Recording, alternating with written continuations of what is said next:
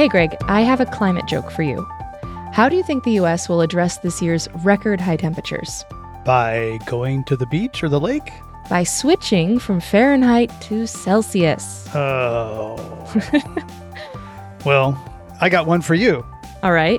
We haven't found a solution for climate change yet, but we're definitely getting warmer. Oh man, that's bad. Yeah, and not true. This is Climate One. I'm Greg Dalton. And I'm Ariana Brocious. And today we're digging into climate comedy. And maybe we should leave the comedy part to the professionals. That's probably a good idea.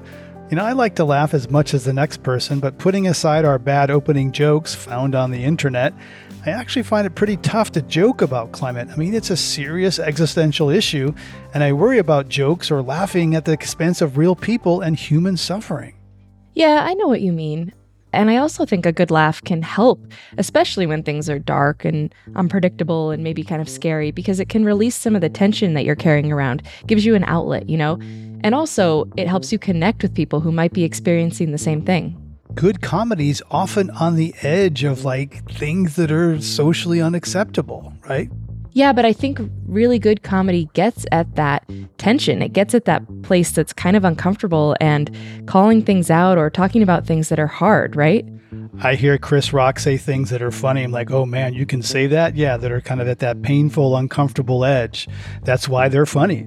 And as we'll hear from today's guests, some people are using comedy as an agent of change to educate and activate people around the climate crisis. So, climate is serious, and this is usually a serious show. But today, get ready to laugh. First up, my conversation with Rollie Williams, creator and host of the digital comedy series Climate Town. It's informative and funny. He's a comedian and also holds a degree in climate science and policy from Columbia University. He gave us the story of how his two passions came together. I moved to New York to pursue comedy, and I was doing shows at night, and I was tutoring during the day. Sometimes I worked for digital media companies, video editing during the day. And every night I would go out to comedy theaters and I would try to perform two, three shows a night if I could. And eventually I established a relationship with a couple of comedy theaters and one of the theaters had a cancellation and they said, Hey, Rollie, can you put up a show? We have a show like a night and we don't have anything to fill it. Will you do a show? And so I I pitched, I was like, Oh yeah, I got a show, no problem. Don't even worry about it.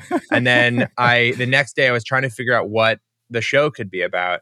And I was in a Barnes and Noble and I saw on the shelf a copy of Al Gore's An Inconvenient Truth, the book, which he uh-huh made, I guess, after his incredibly powerful documentary popped off and, you know, he like became a bit of a household name again after losing the 2000 election.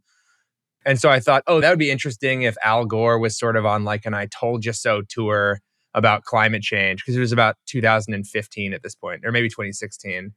And uh, so I I pitched the show as like, oh, it's an inconvenient truth too listen up, you fugly idiots, was like kind of the premise of the show. And it would be Al Gore kind of yelling at you.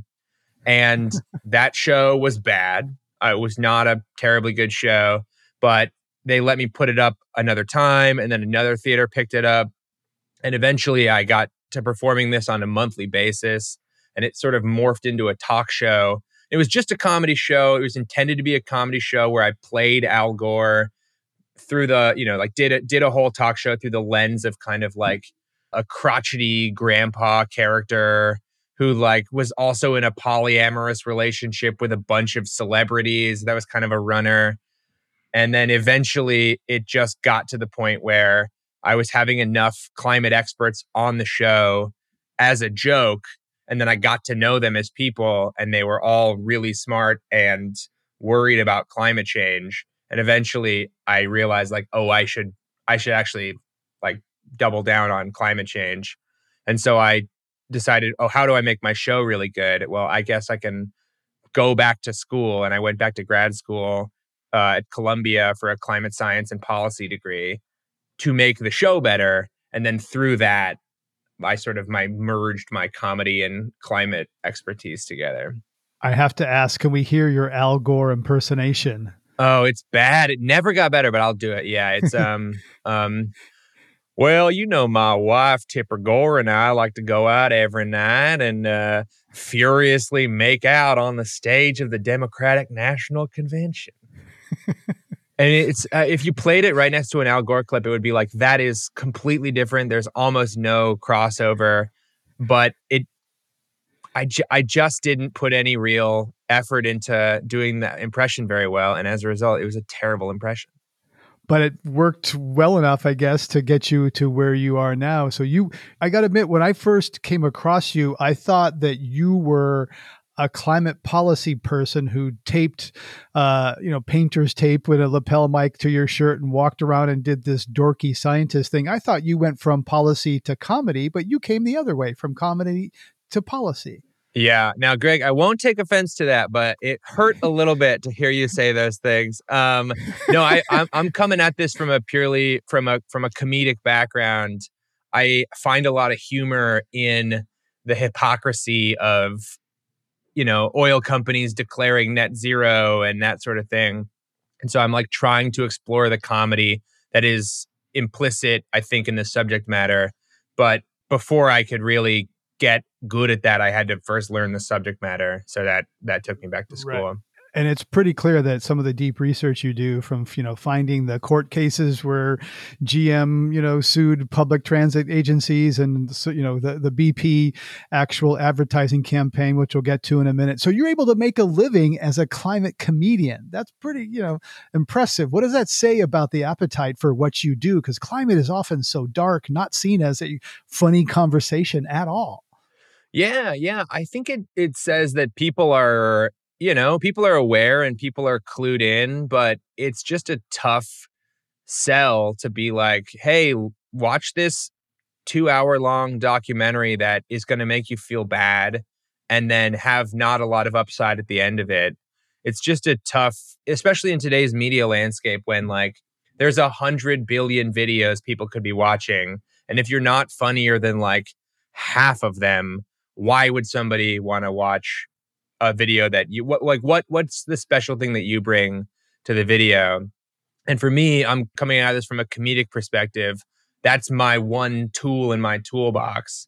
So when you have a hammer everything looks like a nail. When you have like a comedy background and you're bad at everything else like that's basically the only thing you can you can foist upon your audience I remember when the Daily Show became really popular uh, with with Jon Stewart, and people were concerned, like, "Oh my gosh, that's comedy; it's not the news." But you had to understand the news to to get the jokes. You have to be somewhat informed to get the jokes. So, what were your some of your comic role models, and what are you trying to do with your comedy, your climate comedy? I mean, Greg, you kind of nailed it. My big OG role model is Jon Stewart. I remember the first ever time I saw an episode of The Daily Show, and it just changed my understanding of like media because it wasn't it wasn't just like a goofy comedy guy it was a dude point by point going through an argument and then refuting it like with perfect logical judo and all also it was funny the entire time and it was just this incredible mm-hmm. like mm-hmm. confluence of of things that i like which are like comedy media and being technically correct about stuff and that that group of items really made me love Jon Stewart. I also like John Oliver. Uh, I guess if you're a comedian named John, you're you're really getting a step up.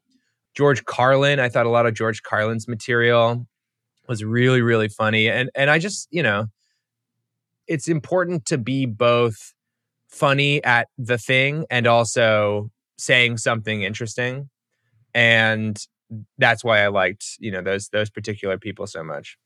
All right. Let's talk about a couple of videos you've made, starting with Your Carbon Footprint is BS. In the video, you play the British Petroleum ad where they bring the term carbon footprint to a mass audience and push the burden of emissions reduction from the oil company to everyday individuals, you and me. Can you walk me through that story of the personal carbon footprint?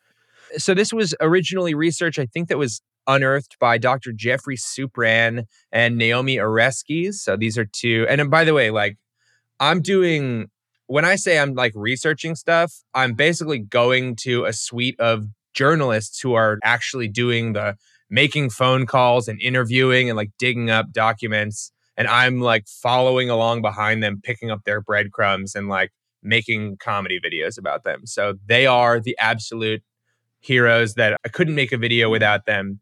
Just FYI. So yeah, the story goes a little something like this. People are worried about carbon emissions. Carbon emissions are fueling the carbon concentration in the atmosphere. And it sort of feels like some kind of regulation might slam down and affect companies that are mostly responsible for supplying the fossil fuels that are getting burned and turning into carbon emissions. And so a lot of these fossil fuel companies, who were, by the way, doing a lot of research into climate change before it was common knowledge and, and actually knew about it way early and have a ton of internal documentation talking about like how do we cover this up? Like what what are we going to say? How do we like kind of emphasize a, a doubt that, that that's in the minds of our scientists that wasn't really there doubt but, is their product right they got yeah. that from tobacco yeah yeah it's it's just a good tactic right if you can kind of break the problem down and say, oh, it's not a corporation, it's everybody's individual demand that's that's forcing us to supply them with oil. We can't be held accountable for what these people are are demanding from us. And simultaneously, if you kind of move the conversation from should corporations reduce their emissions to should people reduce their emissions, then you don't have a lot of regulations coming down the pike for corporations. It's more like how can we reduce our personal carbon footprint. It's it, we shift the blame onto the individual person and kind of take the onus off of the corporations who have obviously the highest levers of power to reduce their emissions. Like the last place you want to look is all the way downstream when you have to change a billion people's individual behavior when you could effectively just change like a basketball court sized group of people's behavior and cut off emissions at the stem. So what what's the funny part of that? What what did how did you make that funny? For me, the funny part is um, going into the documentation and seeing BP's original ads that were much less nuanced and and I, I don't think it was clear to early BP that all the footage that they were producing was going to be on the internet forever, right? The internet wasn't really mm-hmm. a, a, thing, it wasn't a known quantity. So they would put out ads that they didn't realize were going to be just available to some future man in 2022 to like look up and analyze and sh- see, like, oh, right, you're like systematically asking people on the street, like, what their carbon footprint is, and then asking them to go calculate it and then you've also got an internal memo that talks about downplaying the corporate responsibility. And when you put it together with the benefit of hindsight, it's it's like I guess it's it was funny to people who watched it, I think. In another expose on the oil industry, you made a video about the Exxon executive who revealed how the company lies to the public and influences legislators. This has been well documented by Naomi Oreskes, who you mentioned, and others, a historian of science at Harvard. Let's start with the confessions you thought were most important. First is the admission that Exxon worked with shadow groups. Let's listen to that clip of Keith McCoy, Exxon's former senior director for federal relations. Did we join some of these shadow groups uh, to work against some of the early efforts? Yes, that's true. Did we aggressively fight against some of the science? Yeah uh, yes. You know, we were looking out for our investments. We were looking out for our shareholders. That's Keith McCoy, Exxon's former senior director for federal relations. He thinks he's in a job interview there. It's actually Greenpeace fronting as a, an employer. I mean, this is one of my favorite ever things caught on camera, right up there with like the OG viral videos of like Grape Stomp Lady and like Charlie Bit My Finger and Keith McCoy speed confessing to a bunch of crimes that Exxon committed because he hoped to get a job with this other company. For me, the confession, the, the fact that he kept on reframing the question as part of the answer, as if he was like, I think they must have asked him to do that so that they could show it to whoever was going to watch it. But it just created this moment where he would say, "Did now did we do this?" And then you'd expect him to be like, "No, of course not," to deny it because that's what Exxon is famous for doing. And then he said, "Now did we do this?" Yes, okay, yes, we did fight against some of the science that we knew was real, but did we do? Did we work with shadow groups? Yes, again, of course, we did do that. Um, and just like the fact that for once they caught an Exxon insider without their guard up and they got so much information out of him like 30 years of it wasn't me's, you know, up in smoke in one Zoom call. Right, and they I think he separated from the company recently, and see uh, after that, and Exxon CEO Darren Woods uh, disavowed uh, what Keith McCoy said. Let's listen to another clip of Exxon lobbyist Keith McCoy that outlines Exxon's thinking on political influence. This time specifically around the infrastructure bill as it was being drafted.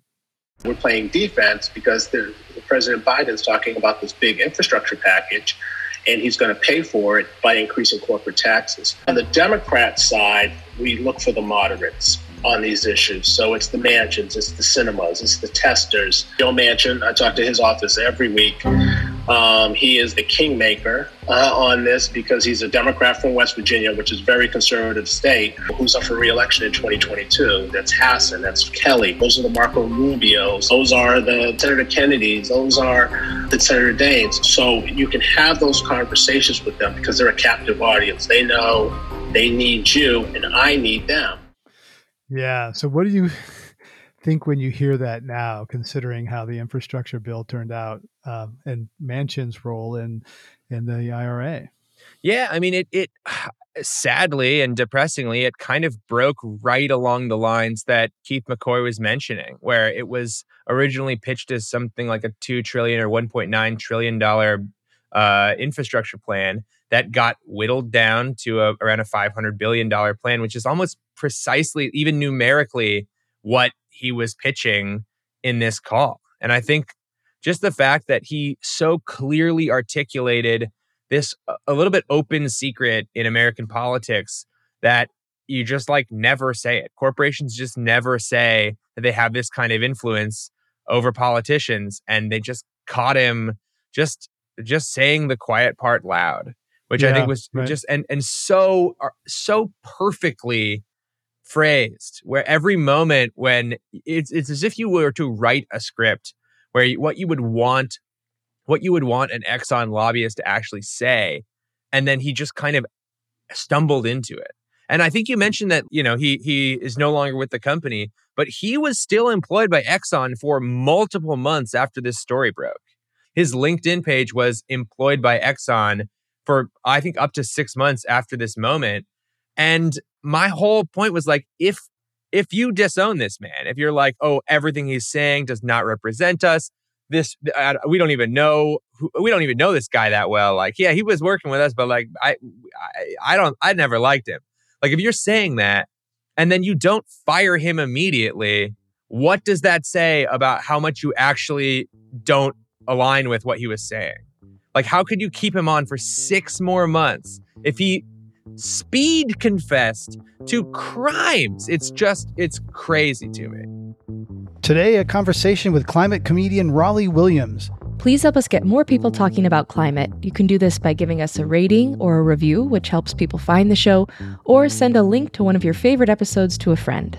Coming up, trying to measure the impact of climate comedy on the internet. Are people like changing their behavior and changing what they're doing based on new information that I learned, thought was important, and so I put into a video. Um, and it's it's a little bit of an imperfect science. That's up next.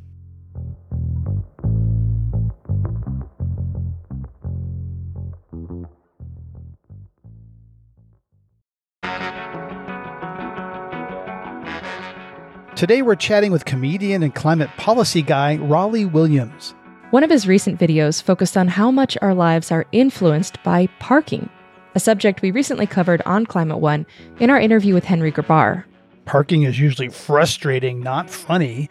Rollie Williams says most of his videos focus on corporate malfeasance, but parking is a different story.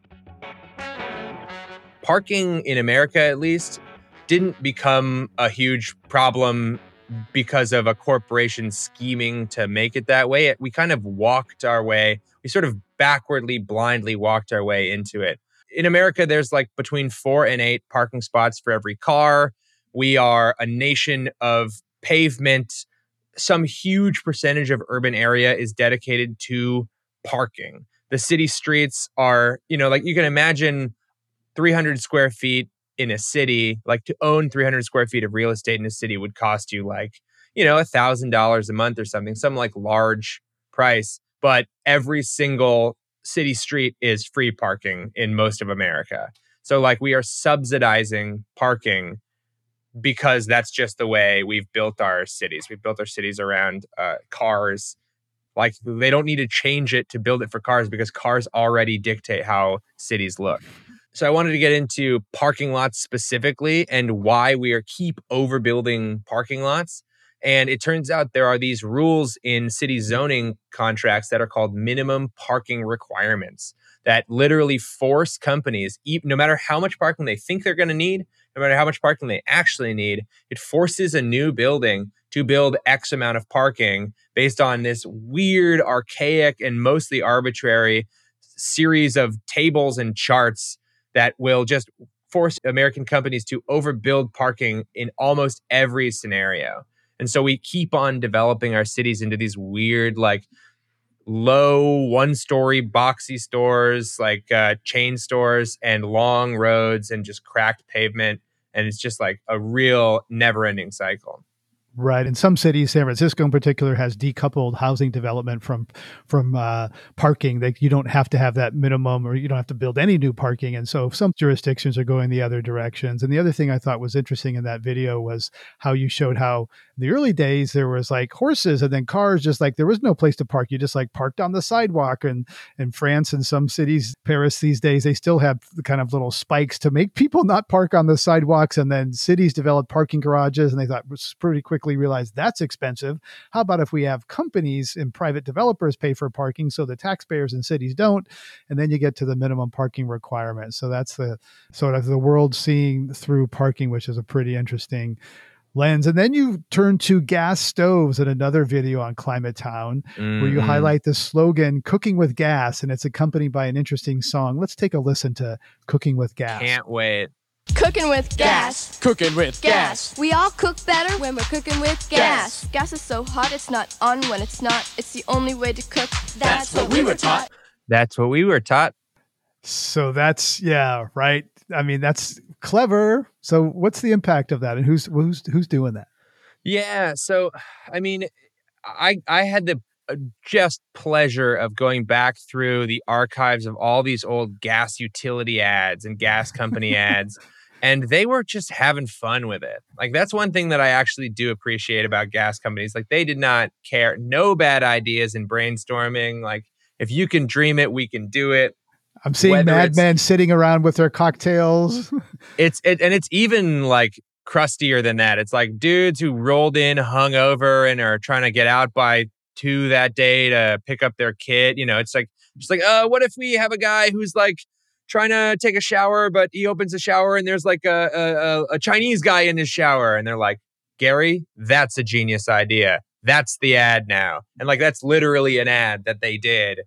Um, and it, it, it, it's, ba- it's all based around the idea that like gas is good, gas is fast, electricity doesn't work and it does work, but it's expensive. And like, it, it's just so fun to like go back to these ads. But the best gas piece of media out there, I think, is the the uh, rapping with gas. It's it's that hook cooking with gas. They have the hook cooking with gas dozens of times, and then they name the song "Rapping with Gas" because they forgot the hook of the song. It's it's all insane, but it's these gas utilities that are just sort of trying to promote the idea of like, oh hey, gas stoves, don't you love a gas stove? Gas stoves are great. And part of the reason why they're trying to promote this, despite gas stoves being like 5% of any given household's gas usage, which is like the smallest f- fraction. It's mostly uh, heating and cooling. But the fact that people have a relationship with their gas stove. So it, these gas companies know that if they can keep that relationship alive, the relationship people have to their gas stoves, then they've got an in. Their, their gas lines already going into the house. It's much easier for them to accommodate a, a, uh, a gas furnace or something like that. Right. No, people don't see the blue flame in their furnace or their water heater. They see the blue flame cooking their eggs, and they that's it's been romanticized. And it shows you how effective that campaign was because cooking with gas is sort of infused in our culture. Now they're updating their tactics uh, with social media. So what are they doing now? Because gas stoves have been dragged into the culture wars. How's the industry using social media to respond? Yeah, I mean, it's uh, they're seeing that influencer marketing is effective in other walks of life. And so they're reaching out to influencers and asking them to kind of promote the concept of gas stoves. And, and it's not like, hey, this is uh, Michelson's gas stoves on Central Street in Maine. It's like, don't forget, we cook on gas stoves just to sort of keep the idea of gas stoves in people's brains, like without even really. Just the idea that gas stoves still exist is enough for them to say a, a, influencer marketing campaign might be helpful in proliferating gas stoves in people's houses. And uh, the the fact is like gas stoves are a huge contributor to childhood asthma.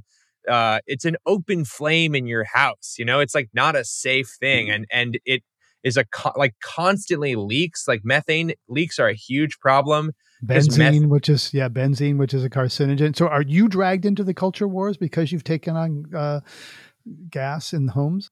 I'm not dragged into a culture war because i kind of just like put the video out and then i'm i I, I clap my hands like a blackjack dealer leaving his shift and I just walk out. Like that's my I, I don't think, you know, I think a lot of talking heads on Fox News and MSNBC kind of want that because there's a 24 hour news cycle and all they want to do is talk about whatever the culture war is. And I just make like one video a month and a podcast or two a month. And like, that's my, that's my output. And you have hundreds of thousands of views. Some of your videos are viewed on Climate Town over a million times. What? How do you, how what if you, I, what if I didn't know? I was like, oh my God. Congratulations. Uh, Jeez, uh, I got to call my mom. how do you measure your impact other than your mom being proud of you? Um, how do you measure your impact? Well, it is number one, is my mom proud of me? I'm glad you picked up on that. Judy Williams, shout out one time, Judy Williams. Uh, Dick Williams is my dad. Marnie Williams is my sister. They're all, I think they're all proud of me. Um, I kind of measure my impact in like how many comments I get that are about people telling me they're like going back to grad school to study sustainability or uh, renewable energy or something how many and which is i'm not not to say that it's like a million comments like that. I'm uh, my my impact is like how are people like changing their behavior and changing what they're doing based on new information that i learned thought was important and so i put into a video. Um, and it's it's a little bit of an imperfect science because uh, they don't always comment or like find me on the street and say like, "Hey, man, thanks for doing those videos. I just enrolled at uh, you know Evergreen University in forestry management or something." But when I hear that, it's like, "Oh, this is you know something's working, something's clicking with people." Yeah, it's one thing to change your cooktop, you know, your induction cooktop or uh, heat pump or electric water heater or something like that. It's a whole other thing to change your your career. What do you think that comedy can do that other forms of communication can't? Yeah, I think there's some scholarship uh, around this, but mostly, uh, you know, this is information. These are facts for the most part, and they're not always like fun to intake. You know, I think I was thinking about this the other day. Your TikTok feed is not people reading from a textbook at you. Your TikTok feed is not just like stats, it is people putting together a log cabin it really fast or people creating a, a new uh, lightsaber out of parts or something. Like these are these are interesting ways to integrate information and that is the new premium of entertainment. And i don't know how to build a lightsaber or a log cabin so i've got to do comedy. That's kind of my angle. I also think there's sort of a, a bit of a a guard people have at all times just because of how I mean, I'm going to be the first to say this. America is more polarized than ever. Um, but you know, people are people are polarized. They're ready to to see something political and just turn their brain off if they don't agree with it, or like take the information in if they do. I think comedy maybe allows people a, a couple of extra seconds of watch time before they decide how they feel about it. And uh, you know, if, if I if I if I convince them early enough to keep watching, regardless of their political affiliation, they'll sometimes uh, watch the rest of it and then change their opinion. Climate is a difficult conversation. It's often not approachable, as we've talked about. People kind of steer clear of it. Uh, it can be heavy to think about the research once you really dive into the numbers and the graphs, uh, as you did at Columbia for your your work. How do you handle the personal weight of knowing what you know about the science? And does comedy, you know, give you relief and escape from that? yeah, you know, I think I had this conversation with Emily Atkin a couple of years ago, who's got a great newsletter called Heated. Definitely go subscribe to that. It's fantastic. Um, if you're working on a problem, I think it alleviates some of the anxiety you feel about that problem. So I think getting to come in every day and all day research and call experts and cross check evidence and, and call other experts and put scripts together. This sort of alleviates some of the feel the anxious feeling that I used to have about climate change. And I think you actually get that same alleviation if you are getting involved on a local level, if you are, you know, starting an organization or better yet, joining an existing organization, or if you're working on uh, you know, letter writing campaigns or protesting. It, it actually helps change your your emotional stress load if you're actually out there doing something about it. Right, and it sounds like you're saying that that comedy can also, even a sort of gallows humor, can also uh, provide some relief. So if I'm walking along the San Francisco Bay and I say, well, in a few years we'll need to have you know gators on here to be walking here, some kind of you know uh, sea level rise joke that's okay. Like sometimes I feel a little icky making climate jokes because it's yeah. not so funny. But I think the yeah, I think the general thought is like, oh, it's all gallows humor because it's a depressing subject. But I've kind of found like that's not that effective of a tool for me personally. It, it might work really well for you, and and especially it, it sounded like it, it had a little bit of a physical comedy element to it when you're walking along and you could maybe you know, really, really lean into the sell the Gators on the legs thing. I, but I don't, I don't find it funny though. I guess I, I guess I'm not as funny as you are, which is why you do what I do, you do, and I do what I do. But it's, I, th- I have, I have a difficulty finding humor around climate when so many people are suffering, and and um, you know, I don't know. There are some places, obviously, that are more human. That it's humor. Humor is more elusive than, you know, I don't know, ma- making fun at EVs or making fun at windmills. I that's okay if it's not kind of a human yeah, I think um, you, you watch any great stand up set and it's about their pain, not their joy. You know, like mm-hmm. comedians are are able to alchemize these awful moments and create moments of levity out of them. I'm not on their level, you know, like I'm not a Eddie Murphy or you know, I'm not a, a Donald Glover or something, but I am trying to uh, make make levity out of understanding a topic deeply enough and finding moments that are ironic or getting sarcastic about a thing that somebody that I do, that that is acting facetiously said. It's like it's kind of about punching up. And I think gallows humor actually weirdly tends to be about punching down where you're sort of you're sort of giving up or capitulating to an inevitable future that I don't really think you need to capitulate to. So I think once you once you like really get into the research and start um, uncovering some of these documents and some of this evidence, jokes kind of naturally, organically spring out of them that aren't at the expense of of uh, the human capital. Yeah. Rollie Williams of Climate Town. Thanks for coming on Climate One. Thank you so much for having me. I really appreciate it. Part of writing and creating good comedy is knowing what makes it work. For that, we turn to Caty Borum, Executive Director of the Center for Media and Social Impact, and Provost Associate Professor at American University. Her career has included work in strategic communications and documentary films, and now she's focused on studying the underpinnings of comedy for social justice. She explains what makes comedy an effective form of communication, one that helps us remember information better than other means. When a joke is funny, and particularly a joke about a serious civic, public health, or social issue, you actually have to boil down a whole bunch of factual information a whole pile of facts, say, or like the reality of something, and you have to boil it down into a kind of cultural reality that is recognizable to an audience.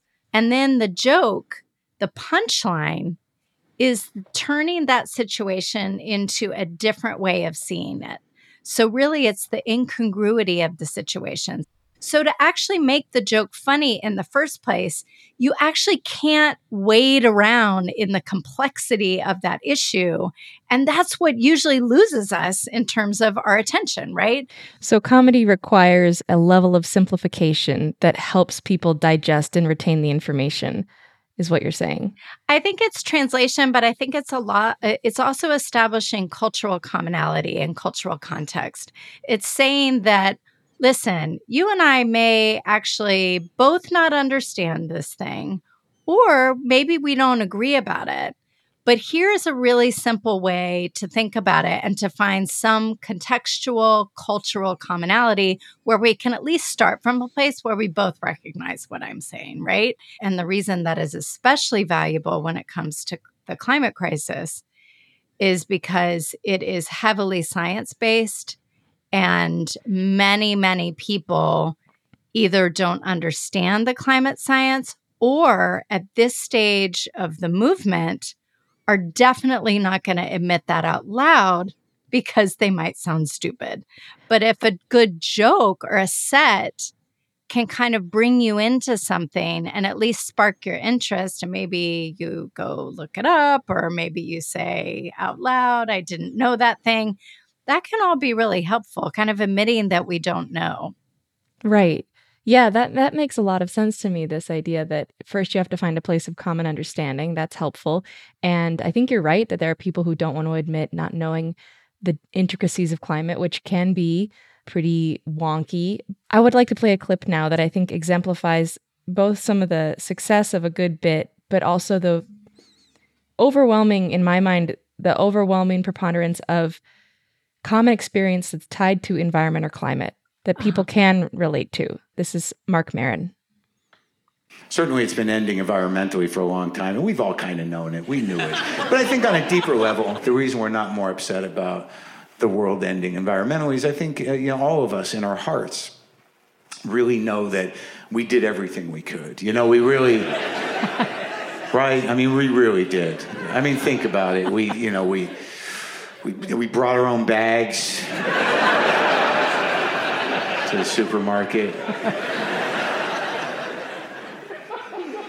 Yeah, that's about it. And that's so funny. I know it is funny. It's it's so on point, right? So it's getting exactly. to what you're talking about. Help us, having just heard that, help us understand why that's effective. Marc Maron is hilarious, actually. So you you picked a good one for to pl- play for me there are a couple of different things going on. So, first, if you notice, he gets the laugh before he even gets to the punchline because the cultural commonality is so obviously established. The cultural commonality is we're not more upset because we really all knew that we just did everything. I mean, it's kind of amazing that you can hear audible laughter at that point because everyone is like, oh, we definitely all know that's a bunch of bullshit, right? so, um, so he's establishing that commonality, but then he's pointing out kind of one of the big lies that we've been sold. You know, the idea that only individual behavior is going to get out of the climate crisis. And of course, we know from decades of science that that's not correct. And then he's a little bit doing uh, a little bit of gentle public shaming. Like we might walk out of that and say, you know, we're not really doing very much, right? We in our individual house or whatever. But he's also doing a pretty good setup for the fact that actually it's giant companies that need to change entire ways of being and doing. Certainly our consumption matters and all of that. So, yes, individual behavior. But he's doing a pretty good setup for the fact that actually this is a really big structural issue with a great deal of institutional responsibility that, yes, we need to participate in. But even if you and I, Ariana, completely use our recyclable Whole Foods bags only, that's not the same thing as completely divesting of fo- fossil fuels and a number of other structural changes that need to be made. Right. And this idea of structural issues is one I want to explore because some of your work has dealt with other big, difficult matters that we're struggling with as a society. And so we've talked a bit about climate. We'll talk more about climate, but how has comedy handled other social issues effectively? And what lessons maybe could we take from that and then apply to climate comedy? So, comedy does lots of things, including allowing us to talk about taboo issues that sometimes otherwise cannot really be addressed.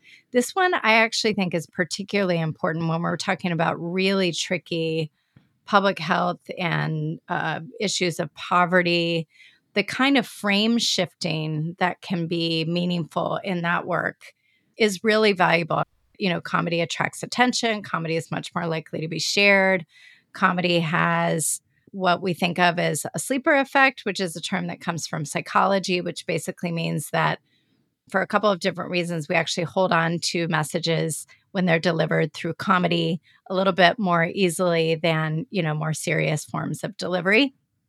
So if it gets people to shine a little flashlight into their own thinking and put a little crack in our kind of what we think of as our really rote understanding of really the social construct- construction of social issues and what we do about them, that's actually really valuable because when you think about social justice writ large, it requires us to move beyond the status quo about how issues have been told to us, how they have been shaped for us by narrative, by lots of different actors doing that work.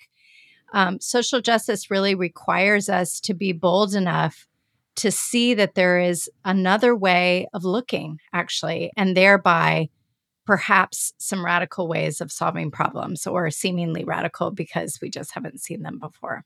Mm-hmm. And I think comedy is valuable in all of that because it is so deviant, because comedy comes in and dares to make something really funny or playful about something that might be otherwise difficult for us to understand or perhaps too painful for us to talk about. Coming up, it may seem strange to laugh about something as scary and huge as the climate crisis, but Caty Borum says it's necessary. If we don't allow some way to build up our resilience and catharsis and let in little slivers of light and hope, and my most favorite, play, how will we have the energy to keep going? That's up next when Climate One continues.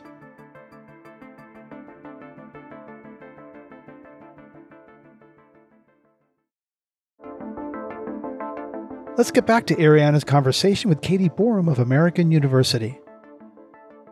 In keeping with the sort of um, strategies behind joke telling, how important is a joke's point of view in order for it to be an effective agent of change. So, for example, yeah. say someone's telling a joke about climate deniers, is that likely to prompt someone who's a climate denier to feel differently about it? I work with many, many comedians. I also produce a lot of comedy in relationship with and collaboration with human rights organizations, and um, also run other programs uh, that really are designed to work with comedians who are telling stories and creating comedy about things that matter. So I'm a really, really big fan and proponent of artistic freedom and creative freedom just in general. But that said, when you are doing comedy about issues that really, really need our attention for lots of different reasons, I do think it is important that creative people are well versed in the topics. You have to do some research or talk to some people, go out of your way to really learn about it. So, the climate deniers example is a really good one because, as we know, over the decades, the idea that some people and politicians deny climate science is real we know that has become a really effective political lever. It is partisan with a capital P. Mm-hmm. It is such an effective tool of political warfare that we almost can't even see past it, right? So it still, however, does not describe the majority of public opinion. And of course, public opinion is a beautiful thing because it does shift over time. So 20 years ago, I'm sure this was not the case. But we know from public opinion data from Yale and Pew and other sources that the broad majority, at least of American people, now believe that climate change is real and that it is at least partially caused by human behavior, human action. And that and we should do something about it. And that we should do exactly, right? So going back to your point, if we then decide to make a series of jokes about climate change denial, first of all, that's actually not even helpful because that's not where the issue is mm. anymore. We might find it funny if we're like sort of smugly calling climate change deniers idiots or whatever. We might privately think that's a pretty funny joke. But I would say if we actually really care about this issue, it's not terribly responsible, right? So, what happens uh, that we know from other scholars' research that when uh, when we message and do comedy on climate change denial, what we actually do is just send people deeper into their ideological camps and and and sort of encourage them to hold on to those beliefs even stronger. I'm not really sure um, the utility of that. And it's not to say comedy, by the way, should not be burdened with the utility of the humor. Comedians should be funny first. But if you're going to do climate change comedy, you should at least not want to do harm, right? Yeah. And I think, I mean, elsewhere in this episode, we talk with Rollie Williams, who I would say is trying to do both simultaneously. He wants to be funny, that's his tool and his platform, but his goal is climate information and, right. you know, getting people kind of more engaged. So, so I'm hearing from you is that it really matters to be smart about how sketches or bits are written and, and meeting people in the moment we're in, the cultural moment, as you've been saying. Let's hear another bit of climate comedy from comedian Michelle Wolf.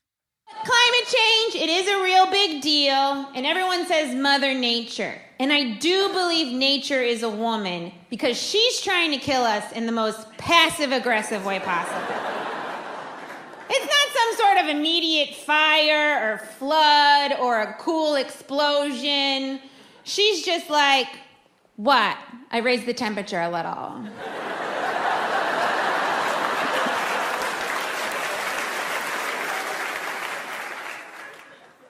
Oh, are you uncomfortable? well, maybe I wouldn't have if you'd taken out the recycling like I asked. I'm fine.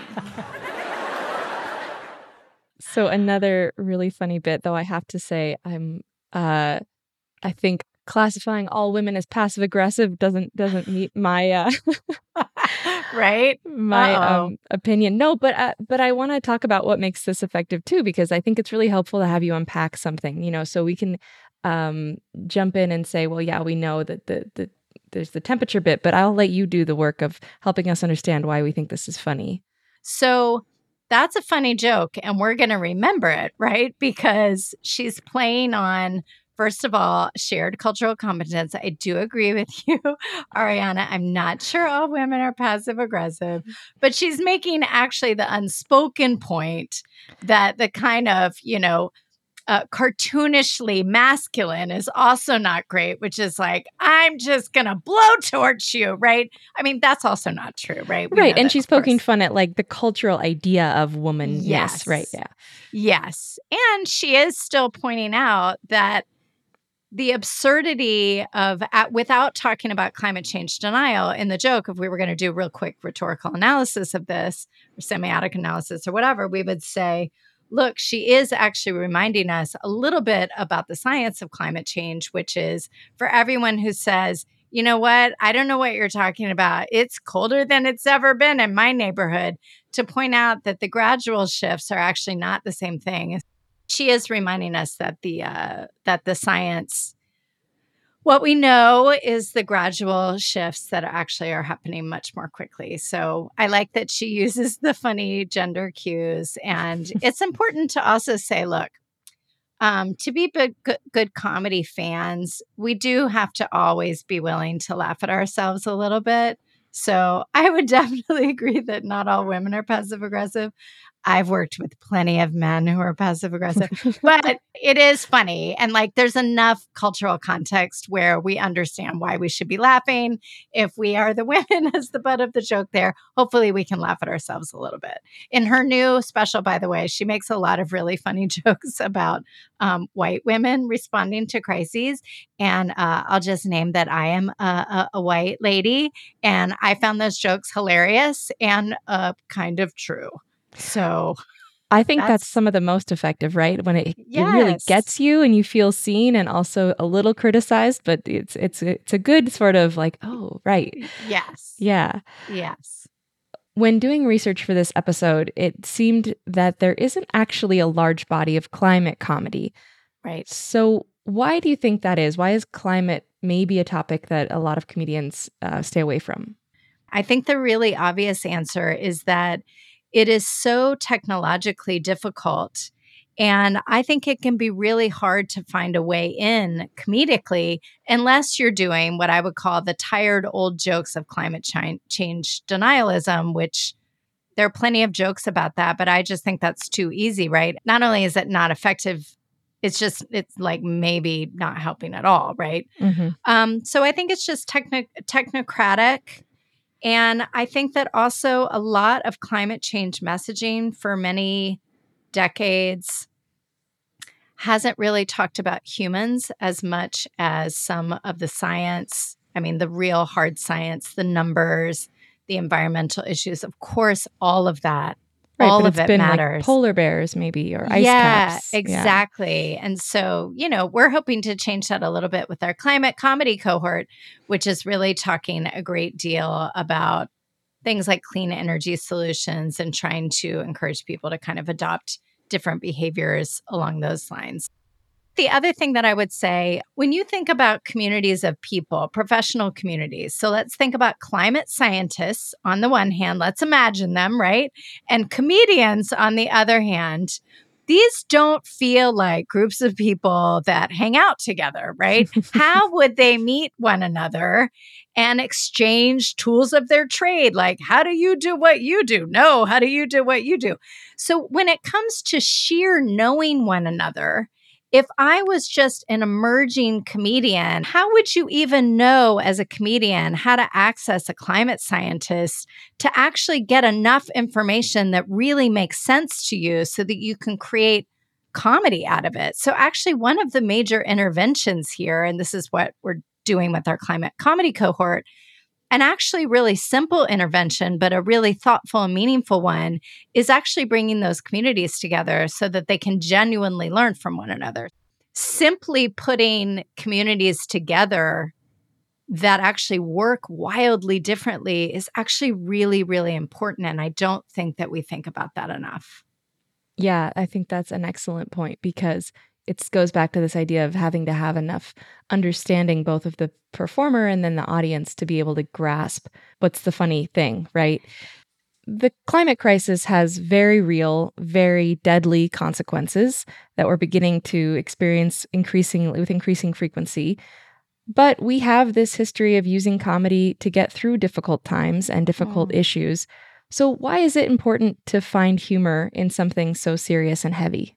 So, in one piece of research that we did, Lauren Feldman and I, for our first book, we interviewed a lot of people in social issue work, including climate change, the people who actually were working with comedy about really daunting issues, including, for example, gun violence. Really, really talk about the terribly traumatic, painful issue. And we said to them, more or less, when you choose to work with comedy, why do you do it? Your issue is so hard. Mm-hmm. And what we heard over and over again was not only do people need hope, but people need a reason to keep mobilizing in the face of daunting odds. We know this from a really intuitive place. All of us do that do work like this. We understand that because we all find a way to keep going with social issues that are hard, those of us that really work in it, right? But if we don't allow some way to build up our resilience and catharsis and let in little slivers of light and hope, and my most favorite, play, how will we have the energy to keep going? So, the same is true when we're talking about public engagement and social challenges. We need comedy and play desperately, and we should honor and respect its place in that work as not luxury or extra, but as actually essential. Caty Borum is Executive Director of the Center for Media and Social Impact and Provost Associate Professor at American University. She's also author of The Revolution Will Be Hilarious Comedy for Social Change and Civic Power. Caty, thank you so much for joining us for this great conversation on Climate One. Thank you so much. It was a pleasure. Climate One's empowering conversations connect all aspects of the climate challenge. Talking about climate can be hard, difficult, complicated, and exciting and interesting, and even funny as we heard today. Please help us get people talking more about climate by giving us a rating or review. You can do it right now on your device. You can also help by sending a link to this episode to a friend. Greg Dalton is host and executive producer. Brad Marshland is our senior producer. Our managing director is Jenny Park. Austin Colon is producer and editor. Megan Biscieglia is our production manager. Wency Shada is development manager. And Ben Testani is our communications manager. Our theme music was composed by George Young and arranged by Matt Wilcox. Gloria Duffy is CEO of the Commonwealth Club of California, the nonprofit and nonpartisan forum where our program originates. I'm Ariana Brocious.